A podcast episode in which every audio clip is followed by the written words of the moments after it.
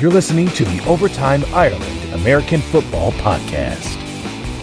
Brought to you in association with OvertimeIreland.com. Now, here's the OTI guys. Hello and welcome back to the OTI podcast. My name is Colin Kelly, as always, bringing you the show here each and every week. On today's show, I'm delighted to be joined by Matt Freedman. You can find him on Twitter at Matt F the Oracle. He is the editor in chief at Fantasy Labs. He is the producer for RotoViz Radio, and uh, of course, as well, uh, the Fantasyland pod as well. But uh, Matt, uh, for the listeners there that maybe don't know, Matt is basically my boss over at RotoViz Radio. So, uh, boss, how's it going? Uh, it, it's going all right, and I'm definitely nobody's boss. Yeah, so uh, it's going to be fun. Uh, I've always wanted to get Matt on the show, and uh, eventually we've got around to doing it. So I'm looking forward to running through uh, a lot of topics from uh, week four as we head into week five Uh, in just a little moment. Starting off the show, I always like to thank everyone for tuning in. You can check us out on iTunes, Stitcher, TuneIn, all the ways really to listen to podcasts. And you can also find us as well on OvertimeIreland.com, where you can stream us on there as well. Uh, obviously, I've mentioned on the last couple of weeks as well, a couple of promos we've got going on for OTI and uh, the Amazon banner ads and so on that are up on the website. You can find all those links by just going to the OTI website, which is overtimeireland.com, clicking on the recommended section and uh, following your way through there. I know it's kind of early to talk about it yet, but the holidays are coming up. So if you are buying anything online, check those out and uh, they kick a little bit back here to OTI. And as well, for uh, all the listeners, we do have a special discount code for NFL Shop Europe, which is OTI10 at checkout. That saves you 10% off all orders on the website, all orders on their shop. So it's basically uh, all the latest NFL merchandise, save 10%, and that is NFLShopEurope.com. So check that out as well. Uh, so, Matt, as we get into the show, we're looking at uh, week four. There was a lot of stuff obviously happened a lot of a lot of injuries as well, I suppose, and we'll be talking about those as we go into it. I think one of the big talking points coming out of it was uh, Deshaun Watson and his performance again for the Texans. He had a big game two weeks ago against the Patriots. Another really really nice game this week uh, or this past week against the Titans. With uh, Deshaun Watson, have you been uh, impressed overall with what he's doing? Do you think he is the real deal at this point, or are you uh, still on the, the wait and see uh, at this point in time? Well, I mean, I, I, guess I'm always wait and see if it's only four games, yeah. and especially because the the last two games we saw, although Watson was, I mean, he was incredibly impressive.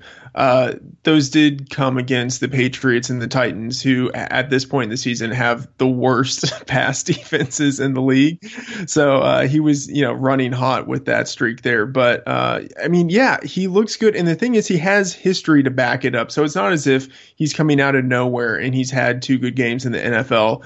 Uh, I mean, he started as a freshman in high school. You know, for all four years, he was the starter there, and then went to Clemson uh, started games as a freshman there, uh, and then you know led them to two championship games. So I, he's he's impressive. One of the knocks against him was the arm strength issue. Eh, so I w- I wasn't all that hot on the arm strength angle for why you should be against Deshaun Watson, and the reason why was because we've never seen a guy with his type of draft pedigree and production have an arm that weak. So like we just don't know yet if a guy who looks good by all the other metrics but has a weak arm, if that guy can't succeed in the NFL. So I, I'm inclined to say that what we've seen so far is real. Uh, but obviously, we need more time. Yeah, it's like anything. When you have such a small sample size, uh, I, I, mentioned I was on the uh, Roto Underworld podcast with Matt Kelley yesterday, and I talked about uh, you know, if this happened in week 11, week 12, and he had two big weeks after having a terrible start to the season, we wouldn't be as, uh, you know, gung ho on it. He's somebody who coming in, I wasn't all that sold on. But again, you mentioned uh, he does have that uh, past pedigree as well. But the last two weeks, he has uh, pretty much shredded what are probably the two worst uh, pass defenses in the league, uh, both averaging over 30 points uh, given up each and every game. But he did account for uh, five touchdowns, four through the air, and one rushing. So he pretty much got everyone involved. Lamar Miller, the big game, 131 yards and two touchdowns for him. DeAndre Hopkins caught 10 passes and 107 yards in the score. And then Will Fuller, back from injury, making his season debut, caught two touchdowns on four targets for 35 yards. So I guess when you're looking through it, Hopkins is going to continue to be a target monster as the season goes on. I did mention last week on the podcast that I thought Will Fuller coming back from his injury could help him because uh, he obviously had been seeing a lot of double coverage with nothing really up uh, opposite him to uh, you know try and get the defenses to, to filter away from him. But Lamar Miller, somebody who I, I said on last week's podcast, if I did own him, I would be trying to move him uh, kind of as quickly as possible with the the role uh, with D'Onta Foreman behind him. What do you expect rest of season for Miller? Do you think this was a, an outlier performance because we've seen him get the workload, but he just hasn't uh, been able to have big games, and obviously this was a monster one for him. Yeah, and so it's interesting because it's still not as if Lamar Miller um, was all that great in the game. It's just that he was able to get in the end zone and not be quite as inefficient as he had been. I think you know, I think moving forward, we will still continue to see him get the volume in positive situations. So when they're at home, when they're favored, I think we can count on him getting anywhere from 15 to 22 touches per game. And, you know, just based on how things work, some of those are going to end up turning into touchdowns. So I don't think he's a running back one, but I think he's a volume fueled running back two who can have some good performances. Yeah, and in this game as well, obviously they played the Titans. Marcus Mariota saved his fantasy day with his feet. He had 39 rushing yards and two touchdowns, but uh, he only threw for 36 yards. He had two interceptions. He was forced from the game. Uh, I think it was late second quarter, early third quarter with a, hamstring injury. So he uh, has been limited in practice this week. It doesn't sound like he's doing much in practice, but it was something that when I seen him, you know, you always think of hamstrings that he's going to be out for a, a couple of weeks, and uh, we'll see if he does suit up this week. It looks at the moment like it is Tenton that uh, he will be questionable uh, going into the game. DeMarco Murray had seven carries for 31 yards, and uh, Derrick Henry only had seven yards on five carries. So it really and truly, this game got out of hand quite early on, uh, and it really didn't suit either of the, the running backs because uh, the game script just really went against them. Another big part of the news this week was Derek Carr uh, playing up in Denver against the Raiders, or against the the Broncos rather he got injured in this game, and he has a, an injury that was made famous last year by Tony Romo with the transverse process. Uh, obviously, with him out, uh, Crabtree's been out uh, the last. Well, he got injured two weeks ago, and he's uh, missed last week's game. But with him out, uh, it's been a, a, real struggle for Amari Cooper this season so far. It was always going to be a tough game against Denver, but he uh, had another couple of drops. He caught two of eight targets for nine yards on, on the game. Then Marshawn Lynch rushed nine times for twelve yards. So he inevitably Lynch is going to have some big games this year, but uh, you know if you drafted him, uh, you know in the fifth or sixth round of fantasy drafts, kind of the range he was going in, yeah, you really just can't slot him into your lineup at this moment in time. But somebody who's going late first, early second was Amari Cooper, and especially now with Derek Carr being out for a couple of weeks, you really can't trust Cooper either, can you? Yeah, it's interesting. So on the one hand, uh, I agree that probabilistically you can't trust Cooper. On the other hand, I, I want Cooper. like like I, I want to trade for him wherever I can because uh, I think he's close to a generational talent. Uh, one of few guys to start his season, uh, his career off with back-to-back thousand yard seasons. Um, he's still the second in the NFL with five targets inside the ten yard line you know, like he's at the early part of the season, they've given him high value targets and he hasn't converted them. But if they continue to give him those targets, at some point, Derek Carr, you know, he will return. Uh, Amari Cooper at some point will drop fewer passes. He will probably still continue to drop passes, just fewer of them. I think at some point things will swing around and start to go right for him. So um, it's a negative situation this week, but I would be interested in him for the rest of the season. Yeah, I think uh, you know long term the, there's there's no doubt about the ability, but I, I, do think at the moment it is in his head regarding the drops. There's some of them that aren't really all that uh, tough of uh, catches. I remember one, I think it was week one or week two, where he was inside the five yard line. He literally had to catch it and fall into the end zone, but he dropped it uh, when they were really trying to. They they seem like they're really trying to get him those end zone looks and give him those targets. And again, you hear it a lot when people talk about drops. Uh, the key to uh, having a drop is that you're getting those targets. So at least he's getting those targets, and he's going to continue to be a target monster in that offense as the season goes on. And uh, as you mentioned, you know, if you're in a team, maybe if you're one and three and you're concerned, maybe that's the, the people who are kind of trying to move away from him. But if you have a team that has started off three and one, and you can make some sort of an offer to get Amari Cooper in your team, I think that's something that you definitely should be uh, looking towards. Somebody who uh, I don't think anyone has improved more from their rookie season to their second season. Uh, I don't think it, in the last couple of years anyway uh, than Jared Goff. Uh, he went into Dallas and uh, put up 35 points on the Cowboys. he put himself. I think he's pretty much. You have to think of him now as a you know certainly in fantasy terms as a you know a, a, startable quarterback on a weekly basis with how he's played over the first four weeks of the season. He threw for uh, 255 yards and a pair of touchdowns, and I've just been really impressed with Goff. How how have you seen his uh, incredible turnaround from last season to this season? Yeah, I mean, it might be like the greatest turnaround of NFL history yes. just because he was so horrible as a rookie. Uh, one thing that is uh, not concerning for him, but um, one thing that could limit his fantasy prospects is that the Rams are still a very run heavy team. And maybe part of that has been because uh, they've had positive game script. Um, and, and Goff has looked good, but they're still not entirely unleashing him. The Rams are the third most run heavy team in the league. Um, so I do like Goff. His uh, improvement has been, I mean, it's impressive. You know, uh, he has a good coach, Sean McVay, who I guess seems capable of. Uh, creating schemes to fit his quarterbacks. He did it first with Kirk Cousins in Washington, and then now with Jared Goff. So uh, the future is promising, uh, and he's definitely a streamable quarterback in spots.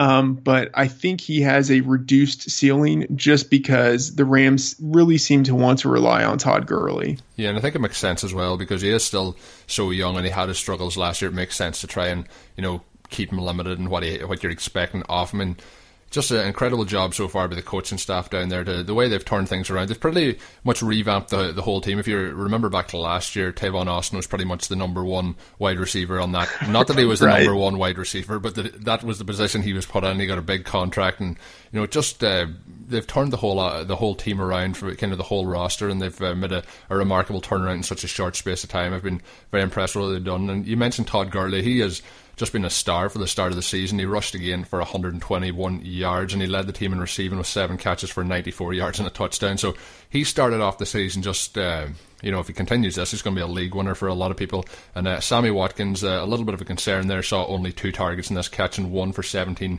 yards. I think, obviously, coming off the concussion, you could filter that into it a little bit. But were you concerned with uh, Sammy's lack of usage in this one?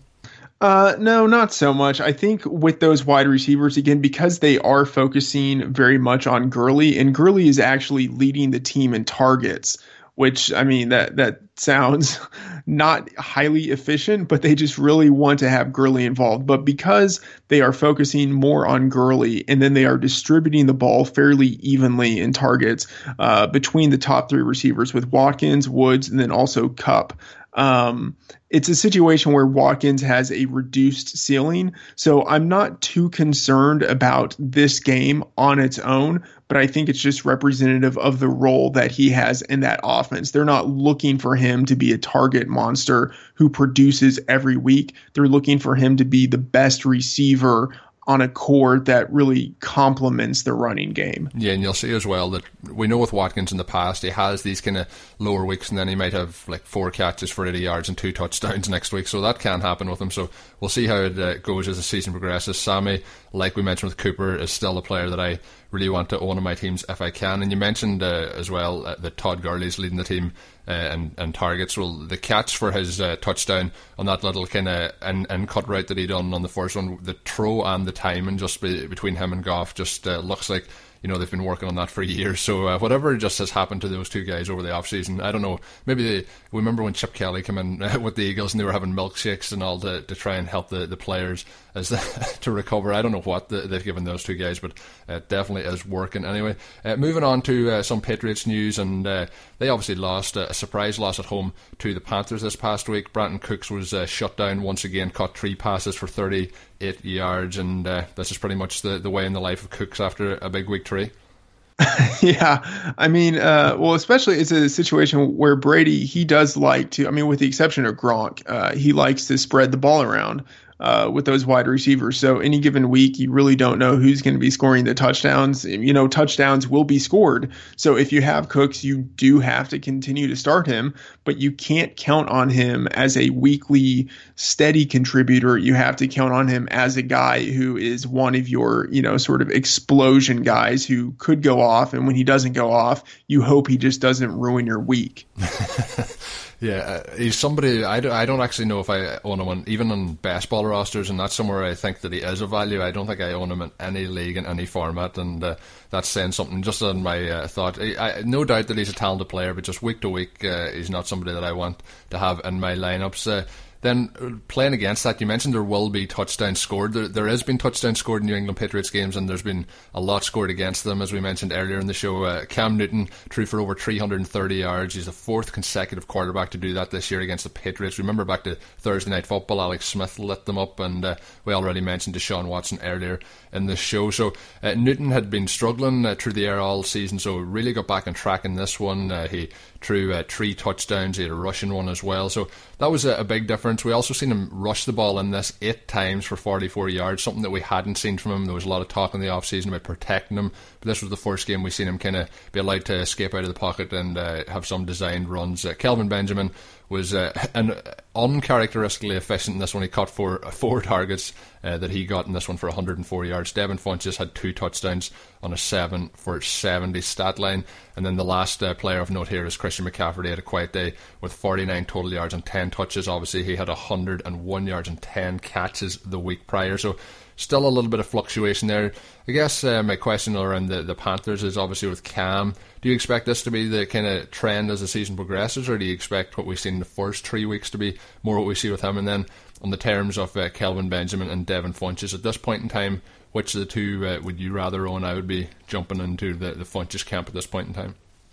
Yeah, it's interesting. So with Cam, uh, I mean, obviously, I think we can uh, write off a lot of the week four production to the very tasty matchup he had against the Patriots. But I think it will be some sort of combination of uh, what we saw in the first three weeks and what we saw in week four. Like, I don't think we're going to see peak Cam Newton, but, uh, you know, something that's a palatable average of the two. Uh, in terms of Funchess versus Kelvin Benjamin, that's uh, yeah, that that's hard. Uh, I think Funchess is probably the. I don't know. It's hard. I think he's probably the more talented player. Uh, I think Kelvin Benjamin is still someone that I'm interested in because I, I think more of the market is going to go towards Funchess moving forward. And uh, you know, if Benjamin has a poor game, it might be easy to acquire him through trade because I think so many people are inclined to be negative about Benjamin already and they want Funchess to be a thing. So even if Funchess is better, I think I would prefer to have Benjamin because I think I can get him. Yeah, and uh, I mentioned already the, the podcast I was on with Matt Kelley, and I, I said on it that watching that Patriots game back again last week, uh, Funchess went off uh, on the third to last play with a, I think it was an ankle injury had. He went off and he's on the sideline. He kind of limps back onto the field for the, the, the second to last play of the game where he goes out on a, a, pass route. He's barely able to walk onto the field, goes out. First read Cam Newton makes us to Devin Funchess. He throws in the ball, he catches it, sets up that field goal to win the game. So he clearly has the confidence of his quarterback, and he is, uh, you know, has been quite efficient with his usage so far this season, and he's leading that team as well in targets. Obviously, Greg Olsen out there, and uh, when we're talking about the Patriots, maybe this year's Patriots defense is last year's uh, Saints defense. We used to think about the, the Saints having that fantasy bonanza against them each and every week. The Patriots so far have uh, looked that way. Obviously, we're recording this on Thursday, so if you're listening to this on Friday and the Patriots have shut down the Bucs and uh, are uh, turning things around uh, yeah, just feel free to ignore that uh, comment. so we'll move on and uh, moving on, and I guess a bit of uh, damaging news this week, uh, particularly around the Minnesota Vikings, is that Dalvin Cook has suffered a torn ACL. It didn't look good. It was non-contact at the time when he went down. He did get contacted after, but uh, fumbled the ball just purely because of the pain he was going through. So uh, it looks like, uh, and I, I should have updated this prior to recording. Uh, he's out for the rest of the season. I'd imagine that's the case, Matt. obviously, very unfortunate for him and for the Vikings. Yeah, it's uh, it, it's horrible. He was having a fantastic rookie season. If not for Kareem Hunt, everyone would have been talking about how fantastic Dalvin Cook was playing, uh, and he was really able to uh, kind of fly under the radar. But uh, yeah, it's a situation where there are a lot of touches available now, uh, and there's really no no clear running back to take all of those touches. Uh, Latavius Murray is still dealing with uh, ankle issues from the surgery that he had. Uh, and, McKinnon. been bad at football. Yeah, yeah, yeah. Not to mention he's not good. Uh, and then you have Jerick McKinnon, who is also really not that good. Uh, and who also is having uh, now at this point, uh, in I think an ankle uh, issue that popped up at the end of last game. So who knows who's going to be running for them? Also, who knows who's going to be their their quarterback? Uh, we still don't know about Bradford. So it's a really unfortunate situation all the way around, especially for those two wide receivers, Diggs and Thielen, who have been fantastic. Awesome, yeah, both have been uh, absolutely immense. And Sam Bradford is back at practice this week. He is though questionable to play play the Bears on Monday Night Football. So if they can get him back, it'll obviously help uh, the whole situation. But I just think I think even if uh, no matter who the quarterback is, I'm still pretty confident in starting Thielen and Diggs each week. I am a little bit concerned about Kyle Rudolph and his lack of usage over the first four weeks off this season. And uh, you know we kind of mentioned the ACL injury to Dalvin Cook. Uh, we pretty much all know at this point in time that uh, injuries just absolutely suck. No matter what part of the season it happens in. There was an injury the prior week to uh, Matt Forte. He suffered turf toe, and then when we look at the Jets, uh, I, I, tweeted out prior to the game this week. I was looking through my teams and I didn't really know what to do, and I thought I'm just going to go all in one more time, and uh, I put in uh, Bilal Powell into I think seven starting lineups just before kickoff, and I tweeted out he was my most played player this past week. So that one came true. It was either a, a kind of a make or break one. He had a 75 yard touchdown, which was a very, very strange one where he kind of stumbled over his own man, fell on the ground. The Jags thought that he was down by contact, got up and uh, ran all the way to the end zone. So that was a strange touchdown, but he finished with 190 total yards and a touchdown. I don't think this is going to be a case where this is what we expect going forward. Obviously, it was a huge increase in usage. The, the Jets hadn't been using him over the first three weeks of the season, so I was delighted to see that usage. But uh, still, long term, uh, I have concerns over how they will use him, but I, I, was delighted to see what happened. And then the other running back, I guess, will pull the two of them in together. Elijah McGuire, the rookie, uh, he got into the act with a long touchdown run of his own. So a Jaguars defense, which had been very stout uh, through the first couple of weeks of the season, really did not look good against the New York Jets. He finished with 131 yards, and uh, both backs were active in the passing game. The other player of note for the Jets was Austin Seferian-Jenkins, playing in his second game following his early season suspension. Uh, looked like a solid contributor again, catching all four targets for 46 yards. I think uh, Seferian-Jenkins, with the kind of the tight end position, has been a mess. I think you have to think of him as a, a solid streaming option now, do you, Matt? Yeah, uh, a talented guy, and especially because they don't have great wide receivers on the outside. Uh, and McCown does have a history of uh, you know peppering his uh, his tight ends with some targets. So uh, yeah, I don't mind ASJ, especially in uh, in plus matchups. And then thinking about Powell and Elijah McGuire, um, you know, it's a situation where Powell in his his last eight games, and a lot of those have been without Matt Forte or uh, without like vintage good Matt Forte. So with shell of himself, Matt Forte, uh, Powell has averaged close to 20 touches per game.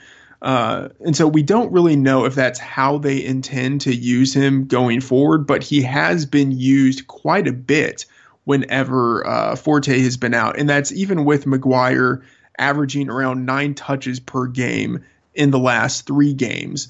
So uh, I think you know we can probably see something like uh, a 60 40 70 30 split in touches between those guys. I think Powell is still clearly the guy they prefer over McGuire, uh, but both of them looked good, and that's even when you take out the the fluky 75 yard touchdown. Even without that, Powell still looked pretty good. Yeah, even without that, he had a 100. And- 15 yards. So uh, an impressive day, and you know, if, as long as Forte is out, Powell's going to get that usage. It's if Forte can uh, get himself back and on the active roster on game days that the concern is there. Powell last season finished it strong, finished the season before that strong, and I just thought this year was the, the kind of the turn of the guard where you would see uh, him go ahead of Matt Forte in the pecking order. But to start the season, that didn't happen. We'll see how it progresses along from this point forward. And you mentioned there, uh, you know, Josh McCown. He was the quarterback, if I believe correctly, uh, when uh, Gary Barnidge had his breakout as well for the Cleveland Browns. Isn't that correct? Yeah, that's what yeah. I'm thinking. Yeah, so uh, you know there is that opportunity for him to try and work over the middle with Austin Seferian-Jenkins, who you know when he came into the league and he was with the Buccaneers, people and particularly in fantasy were really uh, excited about the prospects. He had a couple of very very nice games for the Bucs, but uh, he's had his off the field issues, but seems to have them kind of settled down a little bit now. So we'll see if he can keep that behind him.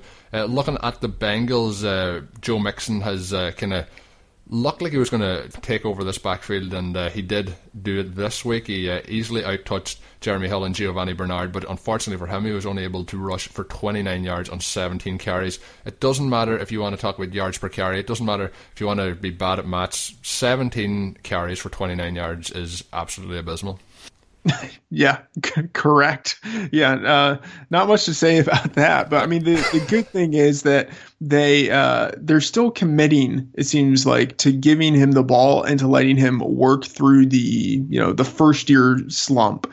Um, and so any guy who's getting the ball around like 20 times per game uh, I mean, I'm going to be interested in him. So if there are still people who are looking to sell him because of the inefficiency, I would be looking to buy him. Yeah, and uh, Gio had a, a long touchdown uh, on a kind of screen pass in this game as well. So uh, he had a nice day overall, but he just isn't getting the usage. Uh, even on third downs, he's not in there all the time, but he is still uh, been quite efficient with the opportunities he's getting. But there's no doubt, uh, in my opinion, Joe Mixon is going to be uh, given every opportunity for the Bengals, and the offensive line is uh, quite quite a lot to blame as well for that their uh, poor output from Mixon and the rest of the Bengals running backs. Uh, the Browns backfield continues to t- trend towards a more uh, elaborate role for Duke Johnson. He had been used pretty much uh, as a wide receiver in the first couple of weeks of the season, but Isaiah Crowell just uh, hasn't produced so far this season, and Johnson for the first time this year outsnapped Crowell 36 snaps to 22. So a, that was a huge turnaround from what we've seen previously. Uh, he did lead the team in Crowell. This has led the team in rushing with 20 yards on seven carries, so a little bit better than what Joe Mixon managed, but uh, still not good at all. Uh, Johnson totaled 60 yards and a touchdown. So uh, I'm a, I, I've always been a fan of Duke Johnson. I own him in a lot of my dynasty leagues, but again, a bit like uh, with Bilal Powell, just the usage has been so uh, up and down over the, the last couple of seasons. It's very very hard to trust even in PPR leagues. But as the season goes forward, do you see him?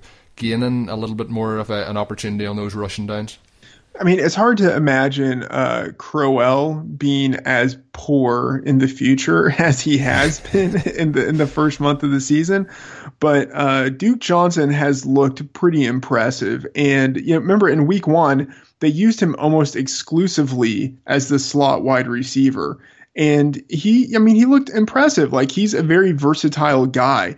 So, uh, regardless of what happens with Crowell, uh, if he gets better at running back, if he doesn't, I think there are still plans to use Duke Johnson. Uh, he was also a really good player in college too, so uh, he's more versatile. I I think they should probably try to get him a little more involved. Yeah, and he's a player too that you know you think about him as just being a pass catching back, but he did play between the tackles quite a bit in college, and he has done that at times in the NFL as well. So I'm interested. The only thing he is a little bit smaller, so his body mightn't hold up to that workload. Uh, a player who has had his share of injuries over the past couple of seasons. A player I uh, love watching each and every time he's on the field, and that is Keenan Allen. And he looks to be all the way back following his uh, knee injury last season. Caught five balls for 138 yards, and uh, just uh, just looks like he's doing Keenan Allen things so far. Hunter Henry continued his on again, off again uh, kind of pattern. He grabbed two catches uh, for 16 yards, caught a touchdown where he done exceptionally well to get his feet in bounds. And then Tyrell Williams has had one of the games kind of we were hoping that he would have uh, in this off season uh, five for 115, and that was obviously boosted by a 75 yard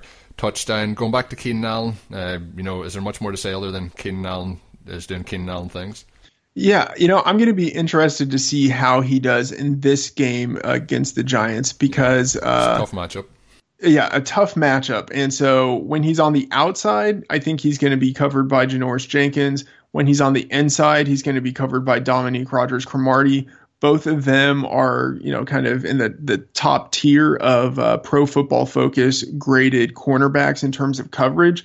So uh, I, it will be interesting to see what he's able to do and how much they target him uh, in those matchups. Um, I've been sort of hesitant about Keenan Allen uh, not in terms of his fantasy viability because they target him incessantly, but just in terms of talent. But if, you know, maybe he's a really, really talented guy and I've just been a little too pessimistic on him. So I will be anxious to see how he does in this game. I think it's a good litmus test. Yeah, and I'll not argue with you. I don't think he's the most talented player in the world, but I think what he does, he does exceptionally well. You know, he, he catches certain routes, he only runs really certain routes, and he has the trust of Philip Rivers. So I think uh, just with all that combined, I think uh, he does those things very well rather than do a lot of things kind of to a mediocre level. So it's going to be a good test for him. And last week we've seen the Giants have some issues early on against the uh, Buccaneers and Mike Evans. So we'll see what happens. Obviously, the weather conditions may have played a part in that down in Tampa Bay. A player who I liked this off season and is uh, his big his biggest game of the year so far was Charles Clay caught five of seven targets for 112 yards uh, in Week Four against Atlanta. Clay accounted for almost all of Tyrod Taylor's passing yards. We always know the passing yards uh, accounted for by Tyrod Taylor can be uh, you know very sporadic and usually on the low end uh, for quarterbacks. Uh, and he has had at least 50 yards or a touchdown in three of four games this season. So Clay has uh, remained, you know, in that kind of low tight end one category uh, so far this season. And he's somebody coming into the season who was, you know, the Bills were talking about they didn't know how his knee would hold up. That has always been an issue for him throughout his career. But so far, so good uh, for Clay, and he gets uh, the Bengals this week. So uh, I think he's pretty much uh, a guaranteed starter this week. Would you agree with that? Oh yeah, I love Charles Clay. And one of the things that's fantastic. So just on one in the NFL, this year. He's leading uh, the the Bills in in receiving. That's it's. I mean, I know that sometimes happens with tight ends. You know, like a, a Travis Kelce type of situation or Greg Olsen. Like sometimes it happens, and I wouldn't think of Clay as being in that caliber of player. And it's just like a sign of like how old school throwback this Bills offense is that they are funneling targets primarily to their running back and their tight end. But uh, one thing I really like about Clay is just like his uh, like his backstory. Like at Tulsa, like University of Tulsa, he was a running back or like you know, like fullback H back type of situation, uh, and he was their leading receiver as a freshman in, in that role. Like it's just it's kind of incredible uh, how like how versatile he really is. So I like that they're that they're using him. Like he was such an unlikely guy to have NFL success because he's not like the prototypical build for a tight end.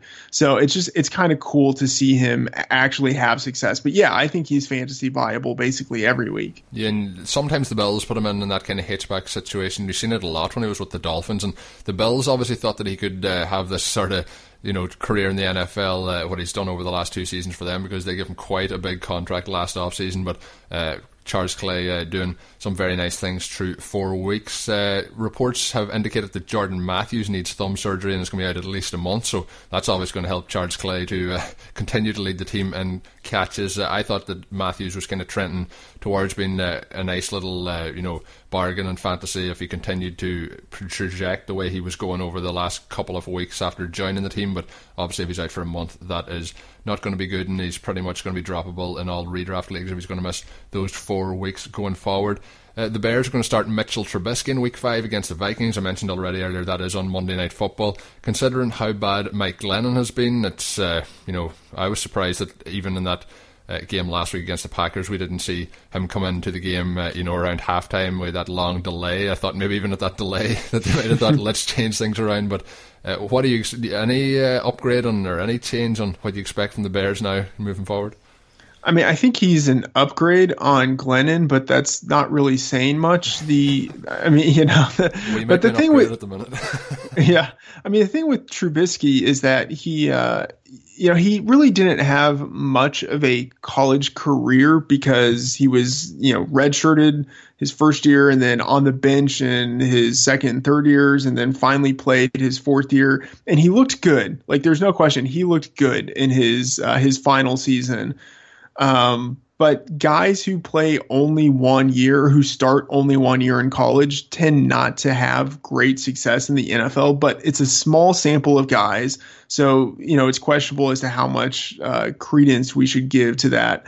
Um, but he looked good in the preseason. Uh, he's mobile. Uh, I don't think he can be any worse than Glennon, and he's probably better. I mean, almost certainly better. So, you know, we'll see. Like, they have to see what they have in him, so they might as well put him out there now. Yeah, no, I pretty much agree with that there. Uh, going to go rapid fire for a few here. Uh, Doug Martin has completed his four game suspension to start the season, so he's coming back, so I'd expect him to, to get straight into a, a, heavy workload with the Bucs after what we've seen through the first couple of weeks of the season. Le'Veon Bell had his kind of breakout day for the season. Uh, he was a, a, major factor as a runner and a receiver. He totaled 186 yards from scrimmage and had two touchdowns. So, kind of what you drafted him at the top of the, the first round for. Browns coach has been pretty much looking for any way to, to drop Kenny Britt uh, from the starting lineup with uh, what he's done this season. And I, I was really high on Kenny Britt this offseason, but he has absolutely sucked so far through the couple, first couple of weeks of the season. He's actually uh, injured this week. He's been limited in practice. So we'll see if he even uh, gets a chance to suit up this week. But he's pretty much becoming Dwayne Bowe the second with what he's done over the last couple of weeks, and uh, that is not a good thing. Uh, Zeke Elliott as well uh, bruised his ribs versus the Rams, but he's expected to face the Packers this week on Sunday Night Football. Uh, outside of those four topics, or out of those four topics, is there any of those that you want to touch on, or will we move on to the next one? No, just uh, love Doug Martin, love Bell. Uh, glad I didn't draft Kenny Britt nearly as much as I wanted to. Uh, and, uh, you know, Zeke, uh, the suspension thing is still looming. Uh, news will be coming out probably within a week as to whether he's suspended or not. Yeah, it's almost gone on as long as the Flitgate at this point in time. Um, looking through a couple of the rest of the topics I've down here, Chris Carson was carried off with a left leg injury in week four. Uh, looks like he's out for the rest of the season. Looked very, very nasty, and uh, I haven't actually heard any update on that. I should have looked this one up too, but uh, uh have you heard anything, Matt? Is he out for the rest of the season? Oh yeah, he's out. Yeah, didn't look that up. So that there explains that he's out for the rest of the season. So Eddie Lacy, Thomas Rawls uh, are probably there to uh, cover him for that early down role. Thomas Rawls was a healthy and active in week four. Then another uh, running back who got injured last week was uh, Ty Montgomery, broke some ribs. It looks like he, I thought he wouldn't play, but they had that little bit of extra time with Thursday night football, and it looks like he may be able to play through it this week. I think uh, as a Packers fan, I think they, and as a Ty Montgomery owner, I think they should set him out this week and go with Aaron Jones and uh, see if he can get that uh, healed up because uh, broken ribs for running back is something that's very easily to target and uh, doesn't make much sense uh, to get them damaged even further. Another player for the Packers that uh, obviously got injured this past week was uh, Davante Adams, a, a, brutal hit against the Bears, suffered a concussion. Uh, one of the, the worst hits I've seen in quite a few seasons in the NFL. But it looks like he's going to clear that concussion protocol and play this Sunday, which uh, at the time of the hit uh, I didn't think would be something that I would be saying. Uh, he had a concussion last year too, came back from it against the Bears, and I think he had 13 receptions in that and two touchdowns. So we've seen him come back from concussions quickly before, but uh, concussions, I always say, you know, the players just need to sometimes uh, think about the, the long term issues with them. Out of those three injuries, is there any that you want to talk about? Uh, yeah, I mean, Davante Adams still waiting to see. He's still in the concussion protocol. Yeah, um, practice though. Yeah, has practice, so uh, trending towards playing, but definitely something to observe. Uh, Ty Montgomery, I think as of Thursday, uh, he was not on the field for uh, practice. Team practice, yeah, team portion. Yeah, yeah, so it seems as if he's leaning more towards not playing on uh, on Sunday. So. Uh, yeah, between Aaron Jones and Jamaal Williams, Jamaal Williams was a full participant in Wednesday's practice. So it seems as if there could still be even some sort of uh, backfield split between Williams and also between Jones. So that is a little unfortunate because I think there could have been some some good work for one of them if if that guy had been the workhorse. Yeah, and I was looking forward to having some uh, Aaron Jones in the lineup this week, but we'll see what happens. Uh, stay tuned on all this news, obviously, as we head towards Sunday. Some possible waiver wire ads for Week Five. We mentioned earlier Deshaun Watson, Jared Goff. Uh, even Andy Dalton and Tyrod Taylor uh, options there. Running backs, Latavius Murray and Jerick McKinnon, but again, it's going to be uh, probably uh, time split between them. Thomas Rawls, as I mentioned, but he didn't play last week. Uh, Aaron Jones. And, uh, you know, there's Alvin Kamara, who I've been very impressed by over the last couple of weeks as well. And the wide receivers, Will Fuller, nice game last week, back from injury. Devin Funchess, we already talked about him. Cooper Kupp and Jaron Brown. I guess with Jordan Matthews out, you could add in Zay Jones, but he hasn't really been all that efficient in his rookie season so far. Tight ends, we already mentioned Austin Seferian-Jenkins. There's Evan Engram of the Giants, Cameron Brate, who continues to get all those red zone looks down there in Tampa Bay, and Ryan Griffin of the Houston Texans. A couple of fun questions to uh, finish things off. I read on the, the show sheet here, no Google, so I don't know if Matt has even looked at the show sheet, but we'll see what happens here. Uh, Josh McCown has won back to back starts for the Jets, and uh, it's back to back starts for, or back to back wins for him for the first time since. Oh, wow uh, not the Browns. So wasn't he the quarterback for the Cardinals uh, like a few years ago? Like before that, like I'm gonna say with the Cardinals, I don't know what year that was. That's maybe like 2000 and I don't know, 12. No, Matt, uh, not 2012. I actually thought, uh, reading back, I thought you might have been onto something there, but it's actually since 2004, so that's going back quite um, a lot. Man, that's horrible. So uh, let's see if we can get uh, three in a row this week. It'll be interesting to see if that happens. Uh, then, which team has scored more points, uh, or which team has scored the most points through four weeks off the fan- or off the football season? And this is something in the preseason I would not have put down as my four weeks top scoring team. Yeah, so I know this because I write uh, a piece each week that's the Vegas report, and you look at Vegas totals. And so, so the Rams, I, I believe it's the Rams, 35 and a half points per game. Yeah, they've scored 13 more points than any other team this season. They're averaging uh, 30, 36 points per game, and uh, you know that's a 22 point increase on last year's numbers under uh, Jeff Fisher. So uh, Jeff, you were doing a, a tremendous job, and I, am very surprised that you got canned last season. But uh, that's just uh, that's that is an absolutely crazy turnaround. Sean McVay, who I think is he 31 years old, is uh, yeah yeah uh, he's uh, pretty good at uh, coaching football so far for for what he's done there. Then the last one is uh, how many points have the Miami Dolphins through three games? Obviously, they did miss week one with the Hurricanes, so they've only played three games this season. True three games, how many points have they scored? Oh, so they've scored six over the last two games. I can't remember what the score was against the Chargers. Uh, I'm going to say they've scored 26 points this oh, year. So close. Uh, they've hit on 25 points. So yeah, they, have they, scored six, six, points over the last two games, and that is down to one touchdown that they did uh, manage to score uh, against the Jets in garbage time, and then after scoring the touchdown, missed that extra point. So things have been very bad. But the Dolphins, in fairness, uh, from uh, the Hurricane Week One to that game being rearranged to playing in London. There's been a lot going on, so maybe things will turn around for them. But uh, Adam Gase and Jay Cutler have not been uh, connecting like we thought they would in the preseason. So uh, as we start to wrap up now, Matt, obviously I mentioned at the start the Fantasy Labs uh, work that you've got going on. Do you want to give anything? Obviously, there's big news with Fantasy Labs this week. Oh yeah, so Fantasy Labs uh, wonderfully has been acquired by the Chernin Group, uh, which is forming a sort of conglomerate uh, called the Action Network. And uh, joining the Action Network, uh, in addition to Fantasy Labs, are two other sports betting companies, Sports Action and Sports Insights. and so basically, there's going to be a, a lot of the same that you can find uh, with those different sites, but more of it, more resources. Uh, you know, like we're going to be, uh, you know, really even, ramping even up a resources. lot of what. yeah, yeah, we're going to be ramping up a lot of, of what we're doing. So uh, it's it's pretty exciting to see, uh, and we're working with Chad Millman, who's head of media, coming over from ESPN, um, and so it's you know whatever Chernin Group touches uh, just turns into something fantastic. And then uh, Chad Millman, uh, you know, just an industry veteran who is uh, really influential in the uh, you know the world of sports speculation. So it's it's personally exciting for me, and it's exciting for everyone else with the company. Yeah, and you mentioned even more, even more stuff coming out. So there's obviously so much stuff going on at Fantasy Lab, so many great apps. So it's uh, I can't wait to see what else can come out of it. Obviously, I mentioned as well Rotoviz and Rotoviz Radio at the start. Uh, what can we expect? Uh, give a little plug out there to Rotoviz for the rest of the season. uh, well, you know, uh, Rotodoc and Shawn Siegele, they do a great job running the site. And, uh, you know, I'm just, I'm pleased to have been a part of the Rotoviz radio channel uh, since it started. And, uh, yeah, I mean, I think it's just sort of like more of what's been happening. Um, you know, continue to to add shows, uh, you know, to fine tune our process, things like that.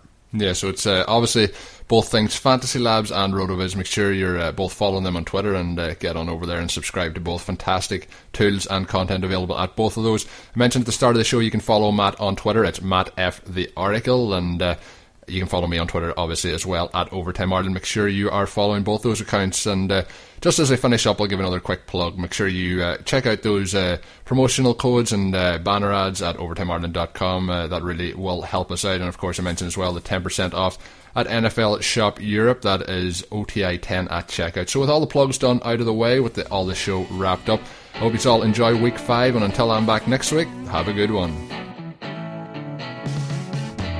Thank you for listening to the Overtime Ireland American Football Podcast. Please follow us on Twitter at Overtime Ireland check out OvertimeIreland.com and continue to spread the word. This has been an Overtime Ireland production.